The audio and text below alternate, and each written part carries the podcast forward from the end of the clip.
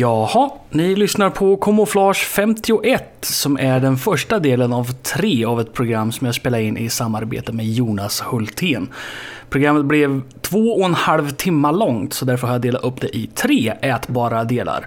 Och del två och tre kommer att pizzas ut på de kommande måndagarna. Mycket nöje!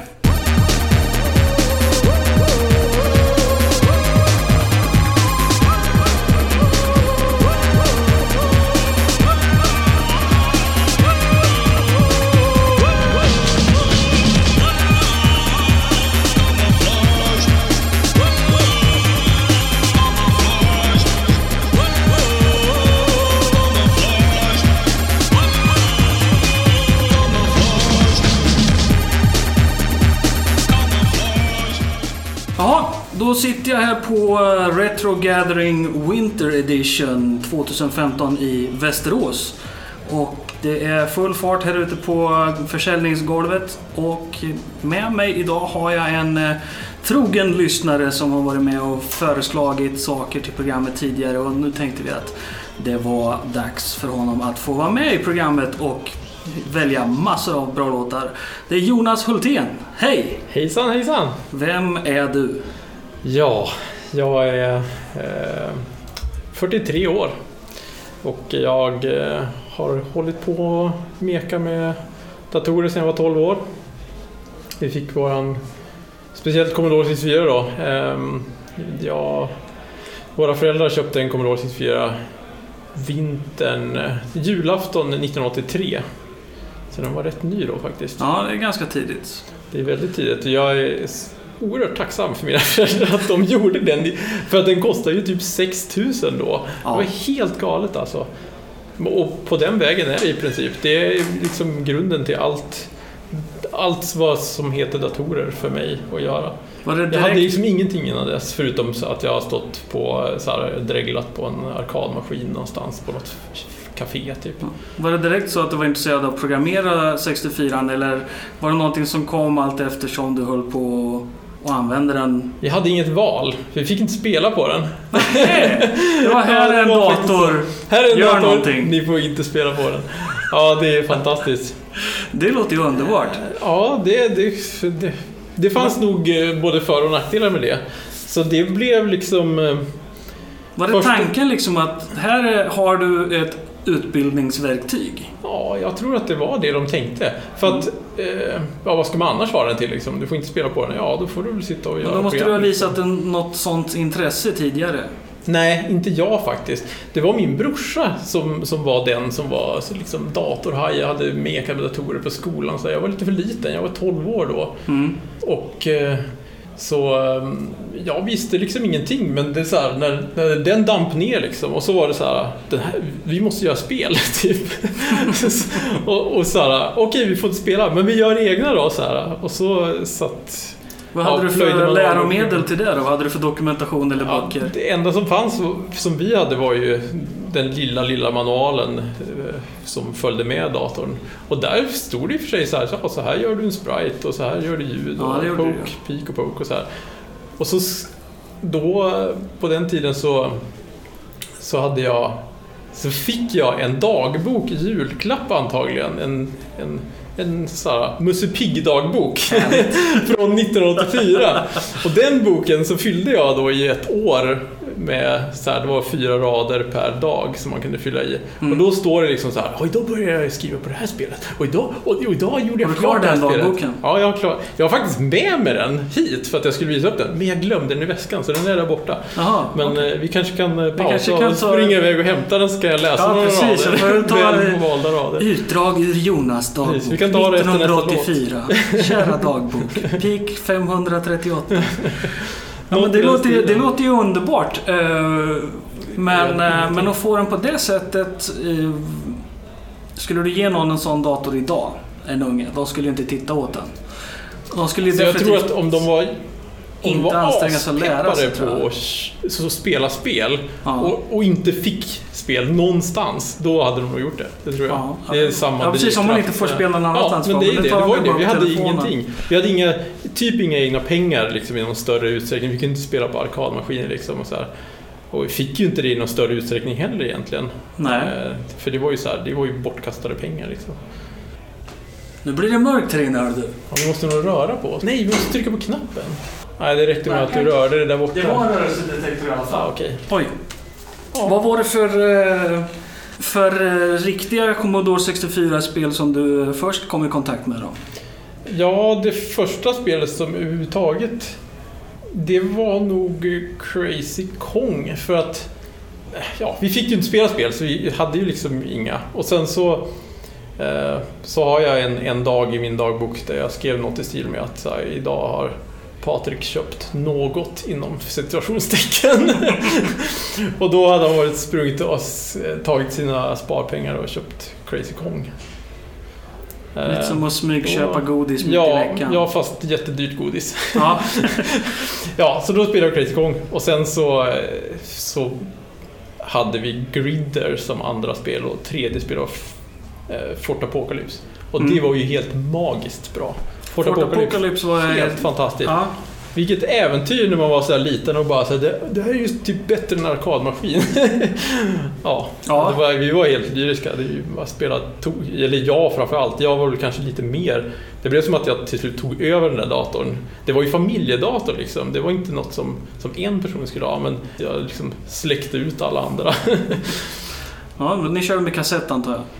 Vi körde kassett en, ett litet tag, men det dröjde bara en månad eller något sånt där så fattade väl eh, våra föräldrar att så här, "Åh, det, här är, det här var en investering. Så de köpte faktiskt en diskdrive och det måste ju också typ ha kostat 6000. Jag vet inte hur, men jag är väldigt tacksam. Ja, Väldigt absolut. tacksam. Nej, det, En det, diskdrive, var, alltså, det var inte att leka med Nej. de kostnaderna, absolut inte. Ja, nej, vi hade inte så, så bra förspänt. Jag hade en diskdrive långt, långt senare än, än vad man borde ha haft. Sådär. Så att kassetter var ju det man levde med. Men det var också lite härlig kultur med att sitta och kopiera kassetter. Alltså en grej som jag gillar med kassetter var ju att det var ju så jäkla drygt att ladda in dem så då började ju folk göra såhär, ja, så, försättsbilder, typ såhär, ja, laddbilder liksom och, och i vissa fall också musik när man laddade spelen. Det blir väldigt Någon, speciellt sätt att presentera spelet på som, som tvingades fram av att det var så drygt att ladda. någon hade väl till och med typ ett spel. Ja, precis. Typ en, en liten Space Invaders-grej medan man laddar spelet. Det är faktiskt en grej, ja, en ganska fånig grej att det finns ett det finns ett patent, eller det fanns, jag vet inte om det har tagit slut än, men det fanns ett patent på, som jag tror att Konami hade, något sånt där, att, man, att de hade patent på att göra spel i laddning. På, Mm. i laddning. Och därför så finns det typ inte sånt, men det är ju för att man inte kan bryta det där jäkla patentet, alltså det är skitstörande. När jag jobbade på Green så, så, och gjorde Bionic Commando så, så hade vi ganska dryga laddningstider. Mm. Och då, och då snackade vi om så här, fan vi skulle gjort en, en Alltså det gamla Bionic Commando typ eller någonting som man kunde spela medan Ja, den laddade. Så här, bara, Nej det går ju inte, det finns patent. Åh, tack för den. Så även fast ni skulle med största eh, möjlighet ha rättigheterna och använda det Ja, ja visst, originalet hade, ju- så, de hade ju säkert så sättet ni ville använda det på, det gick Ja. inte. Vilka plattformar var du med och gjorde Bionic Commando till? Eh, Ja, det var ju till PS3, Xbox 360 och PC tror jag det släpptes till. Det var före den här Rearmed hette den va? Ja, precis. Sen kom Rearmed, ja. En, Eller kom den före kanske? Jag minns inte. Ja, det var ju typ i samma... jag, ska inte, jag ska inte säga att det inte är så. Eh, Jag vet bara att soundtracket till. Rearmed hade en remix av Commando i sig. Yes. Och den spelade jag i Ja. Camouflage. eh, ja, men vi ska förstås lyssna på musik eftersom det här är Camouflage. Så vi ska gå in på en av de första låtarna som... ehm, det är ganska många låtar vi ska lyssna på så det kanske till och med blir två, kanske till och med tre avsnitt. Det beror på hur mycket vi kommer babbla. Ja, det är så himla svårt när det, man ska välja ut liksom. Det är ju oändligt. Det finns ju så himla mycket att välja mellan. Ja, och jag tycker Och- att du har gjort ett eh, mycket bra jobb att välja väldigt bra låtar här. Tack ska du ha. Eh, Men vi ska lyssna på Forbidden Forest eh, som är ett av de riktigt tidiga 64-spelen. Precis. Det här, egentligen så hade det varit nice om man kunde ha spelat en Caverns of Kafka-låt. Alltså, för det var... det var egentligen mest Cosmi för mig då. Mm. Jag, jag, vågade inte, jag tyckte det var skitläskigt. Jag vågade inte spela det på, på kvällarna där, Kevin Mm. från Kafka. För det var, ja, inte Forbidden Forest heller då, jag var ju ganska liten. Ehm, och det här är ju gjort 1983 då. Så vi hade det ju 1984 någon gång. Och eh, ja, alltså Pa- Paul Norman, han är ju väldigt eh, speciell. Han gjorde ju både musiken och, eh, och, och spelet. Mm. Och spelet är ju extremt så här, stämningsfullt. Och han, har ju, han är ju väldigt tidig med det här med att, att beroende på vad man gör så har man olika musik och sådär. Mm. Så jag tycker att det ja, han, han har gjort ganska mycket för, för Commodore 64. Även om spelen är väldigt rackliga. Alltså, han har ju släppt grejer som är liksom så här kollisionsdetektion är helt eh, muppig och Mm. ja, det är mycket som man kan klaga på. Men blir- stämningen, det är den som är grejen i de här spelen. Alltså. Man sitter och är en kille som gör allting själv, då kanske kvalitetskontrollen... Ja, Ja, så kan det vara. det vet man inte. Men Forbidden Forest i alla fall, en, eh, musiken är ju, är ju otroligt stämningsfull. Verkligen eh, passande för spelet. Och den har ju gjorts i flera olika eh, remixar och så vidare. Det här är Lee Tobin som spelar den på gitarr, väl bland annat. Som vi ska lyssna på nu.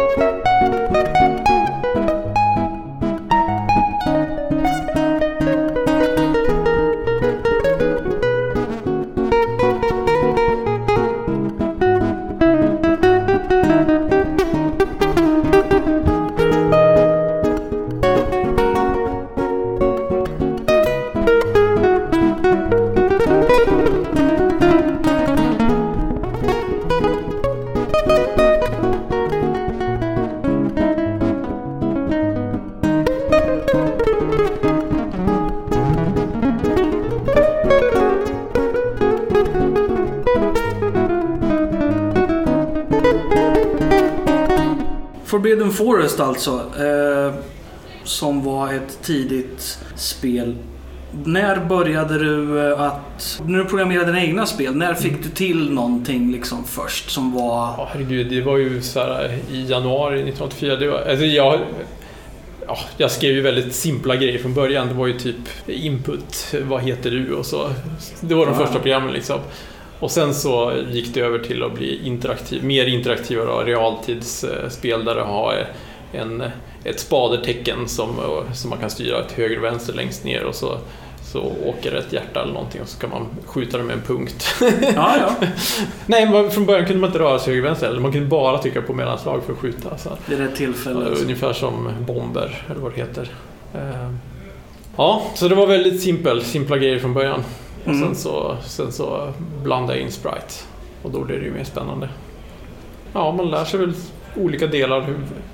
Och så sen så börjar man leka med dem liksom. Och så pusslar man och så får man Mm. ihop någonting. Och så inser man att men det kan vi göra mycket bättre om man gör så här. Så fortsätter man liksom och bygger ut och bygger ut så blir det större och större och så tar minnet slut. När började du göra någonting, eh, om man säger som sträcktes utanför eh, hemmets lugna vrår? När, när gjorde du någonting som nådde ut till allmänheten? Oj, ja det har jag faktiskt ingen aning om. Jag, eh, jag mekade lite demos efter ett tag. Jag, satt ju, jag bodde ju utanför Umeå eh, då. Ja, inte vi fick den här datorn, men den största delen i alla fall när jag hade Commodore 64 och verkligen mekade med den så bodde vi utanför Umeå. Ett ställe som heter Bygdeå och gick på skola i Robertsfors som faktiskt ha, finns på kartan nu tack vare Oj. diverse kändisar. Som till exempel? Eh, som till exempel Robert Fors. Sahara Hot Night. Ja, i Sahara Hot Sahara Nights, Hot. Nights De känner man kommer ju till, från- absolut. Men eh, ja, så... Ja, jag och liksom min närmaste kompiskrets, vi såg liksom inte den här demoscenen och allt det här eh, från insidan. Vi såg det mer från utsidan. Mm. Vi satt och knappade grejer och tyckte att ja, men vi kan också göra demo, men vi visste liksom inte hur skickar man iväg den till någon. Liksom. Vi kände ingen som var med, var någon i demoscenen. Liksom. Nej. Så vi gjorde våra egna grejer och så, så gav man den till någon kompis här och så Ja, och, och nu finns det väl på CSDB någonstans. Eh, eh, vissa av grejerna så i alla fall som... eh, Vissa som grupper, vissa sådana här demos så skrev de ju faktiskt ut postadresser. Det Ja, hände ju inte jag. få par gånger. Så då kunde man ju, kunde man ju kontakta dem på det sättet. Jag höll inte på... Jag kopierade från mina vänner som, som var mer connectad än vad jag var. Sådär. Mm. Men, men det var ju definitivt eh, så att folk började att försöka göra saker med 64 som man inte skulle kunna göra. De som var intresserade av att göra på det sättet man skulle göra och de som var intresserade av att göra sånt som man inte skulle göra.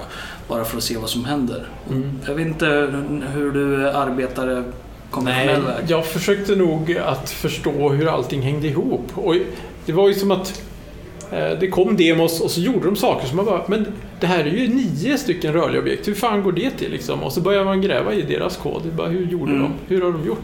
Och, och det var så som jag lärde mig då, när, eh, av, av de här eh, tricksen som folk hade kommit på. Jag kom inte på några tricks själv. Nej. Utan det var mer att utforska andras så här, eh, erövringar, eller man nu ska säga. Genom datatidningar och sånt där kanske. Inte så mycket via datatidningar, mer att titta i andras kod. Ja. Jag tittade hur de gjorde. Jag förstod inte så eh, kollade jag helt enkelt.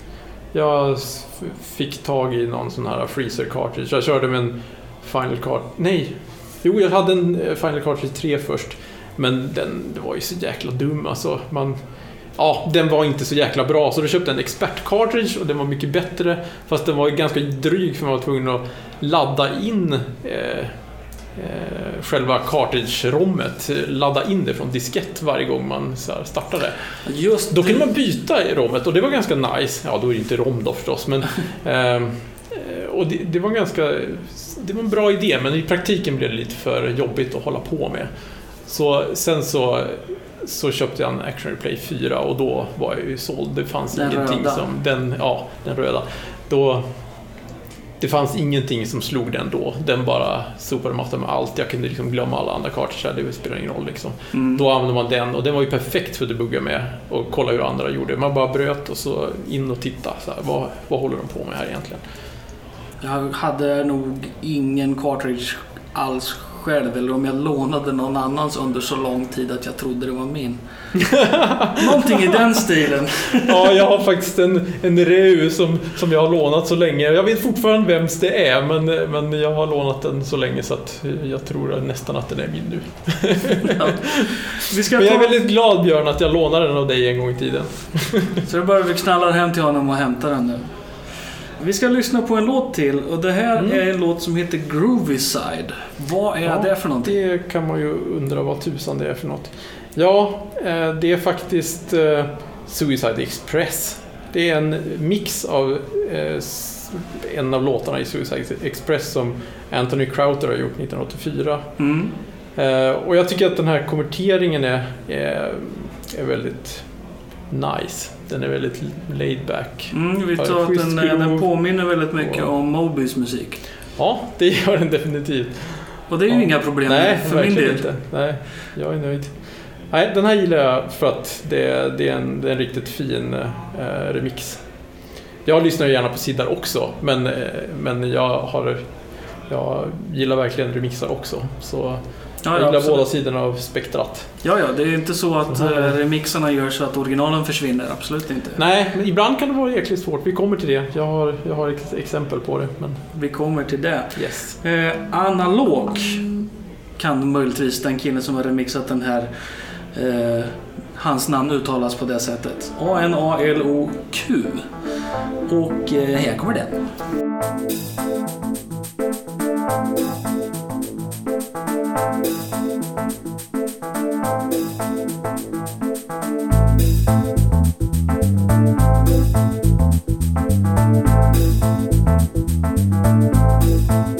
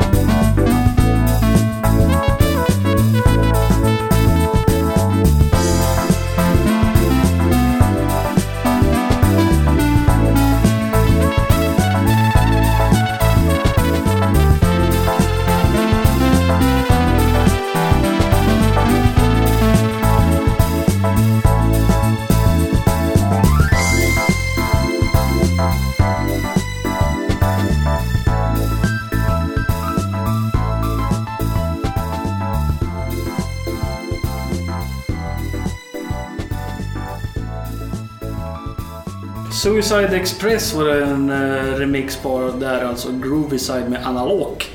Just det. Och det är ju faktiskt Ratt som står bakom den här. Det är väl inte bara Anthony Crowther.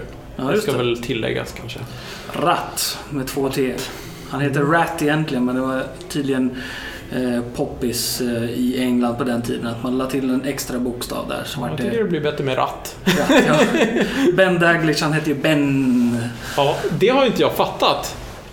Nej, jag, det, jag, det är någonting som hur jag... kan lä- folk stava fel, har jag tänkt. Ja, nej, Jag det är något jag läst mig till Ja, i, okej. eh, i vuxen ålder så att säga. Att det var något de gjorde i England. Det var, det var normalt för dem. Rattat. Får jag säga lite töntigt känner jag. Ja. Fast ska jag säga, jag stavade mitt namn med Z ett tag när jag var liten så jag ska väl inte vara, vara den.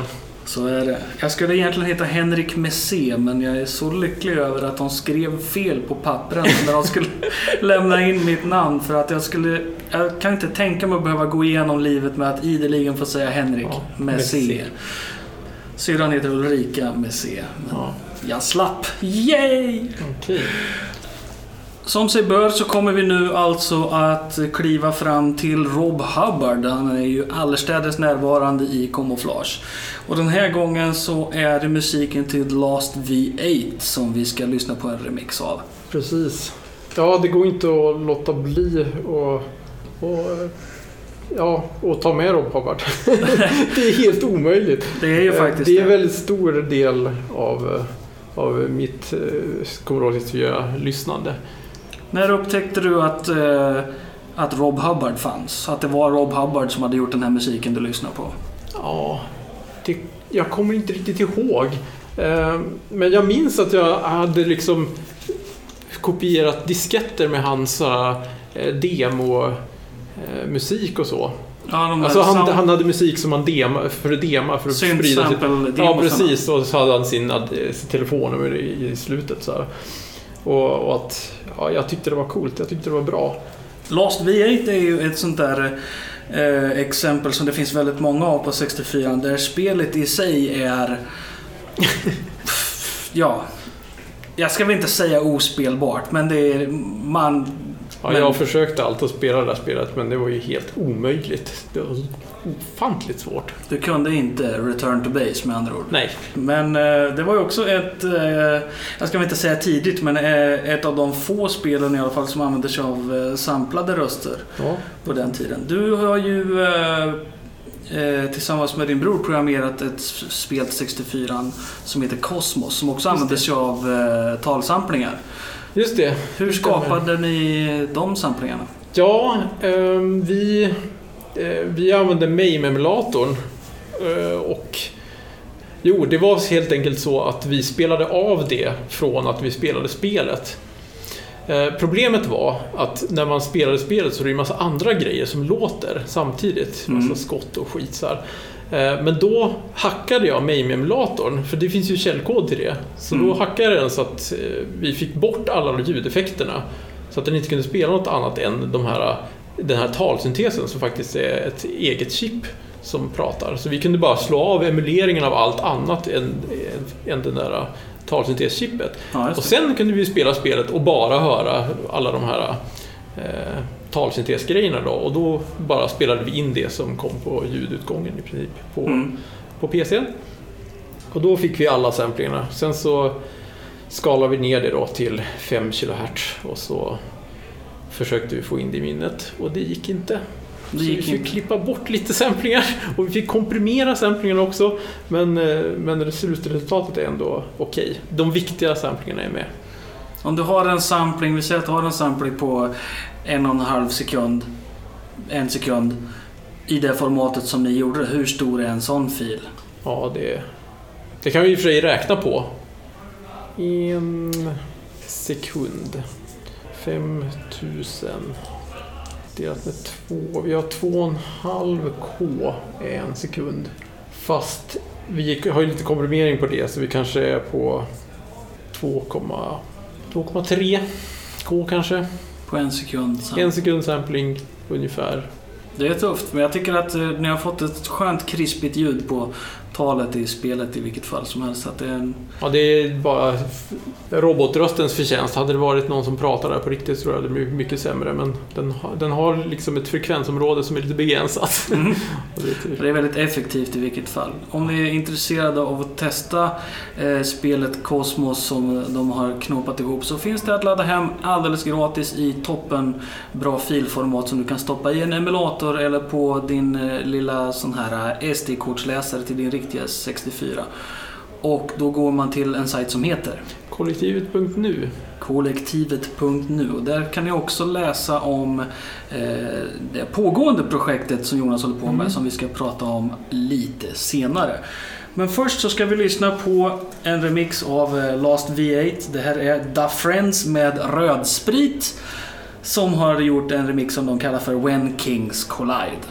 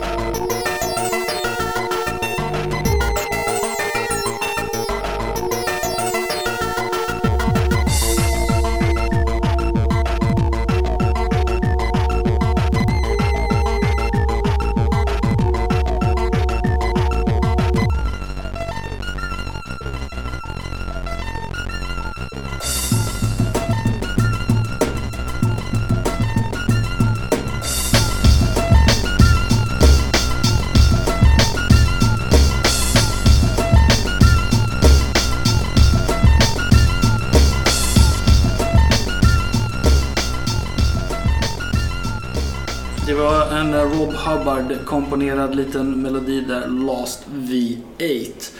Och Riktigt fin basgång. fin, fin melodi. Så den, har en, den har också såna här oväsenpartier som jag gillar. Och det är folk som gör musik och inte är rädda för att låta, låta oväsen ibland. Det gillar jag. Mm. Som inte är rädda för att skrämma bort lyssnarna.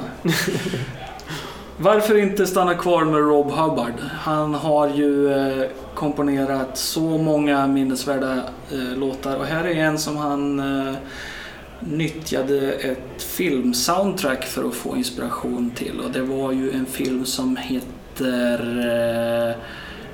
Vad heter den nu då? Jag har ingen aning om det. International Karate är i alla fall vi talar om och det här är en remix som DJ Lizard har gjort. Vad tycker du om den remixen?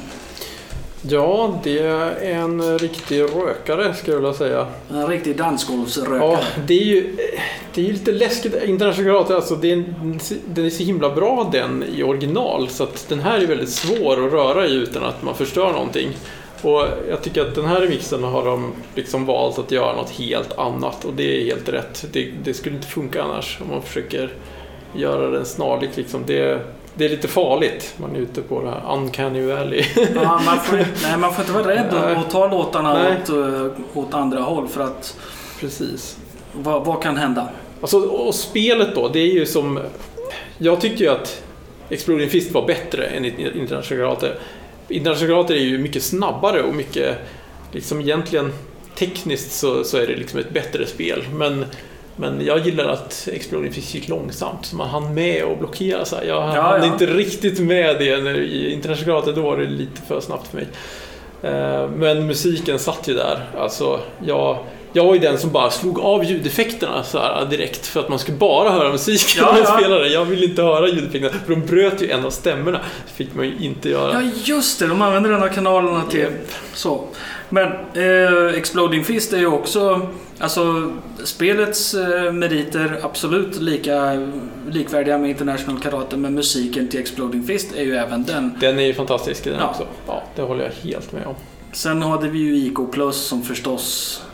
Det är ju min favorit, mest för att det är ett av de få spelen som jag faktiskt är bra på. Okej.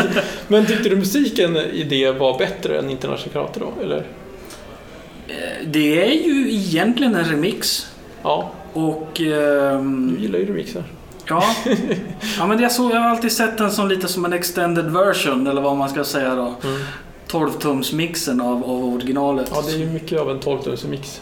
Men för mig så är den inte, kommer den inte lika långt. International Karate original, den tycker jag är betydligt bättre faktiskt. Den har ju de här två delarna liksom. Och de är helt annorlunda men de går ihop väldigt fint. Och Mm. båda är, ja, man kan lyssna på dem Originalet är- väldigt länge. Originalet är mer stämningsfullt. Ja, Absolut. Ja, och sen så vart det ju en, en rytmisk grej av alltihopa där på, sen på blev det. Absolut är International Karate ett eh, klassiskt 64 soundtrack. Mm. Eh, och här då är det mixad av DJ Lizard i en eh, Dunka Dunka version For Your Pleasure. Mm.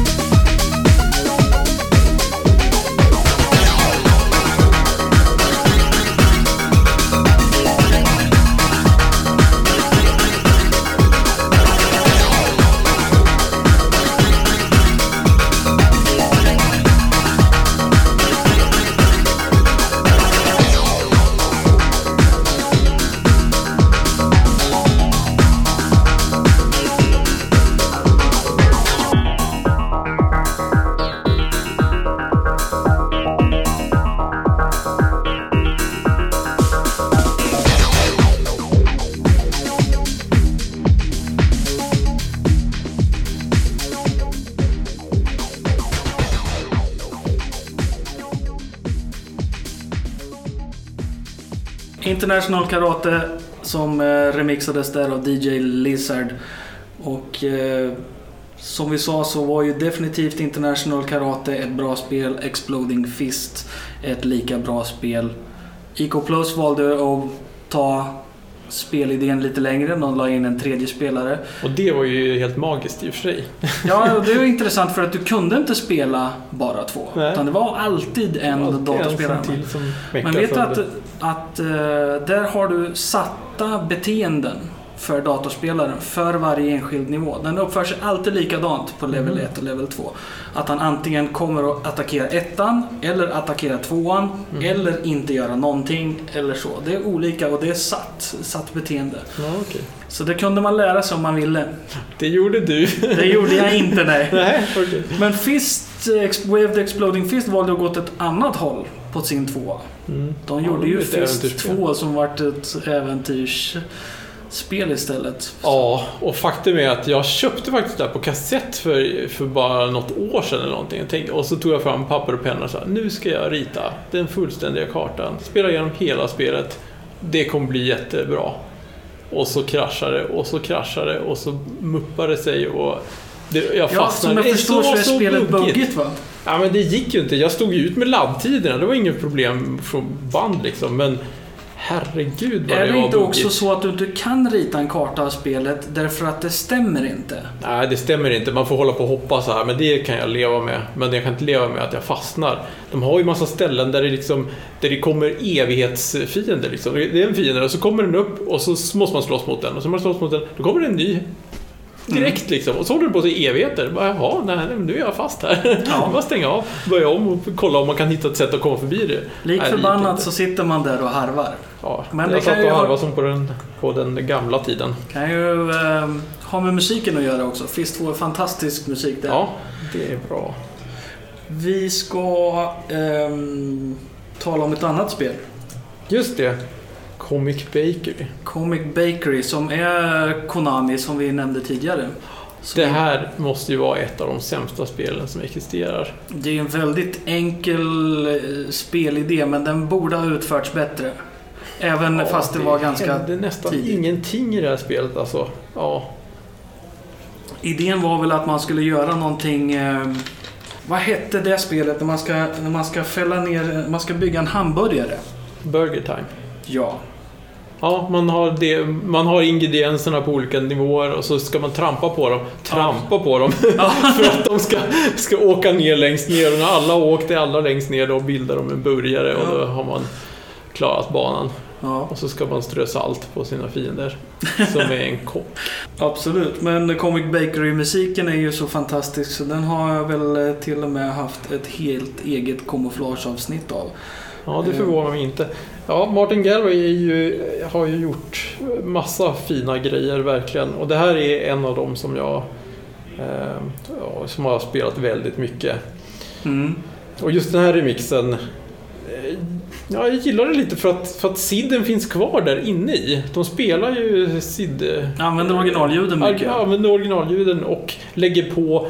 Och det går inte sönder för det. Det blir faktiskt eh, Och ändå bra. har de tagit låten åt ett helt annat håll. Ja, det har blivit något helt nytt fast den finns där i bakgrunden. Det, ja, ja, de har faktiskt lyckats. Absolut. Och Hazel som har, som har remixat den eh, har ju eh, ett mycket gediget arkiv av remixar bakom sig. Som, ja, så man kan inte förvänta sig mindre än att en Hazel-remix ska vara riktigt bra. Det här är i alla fall en remix som han kallar för Retro Magic och eh, den är väldigt funky, tycker jag.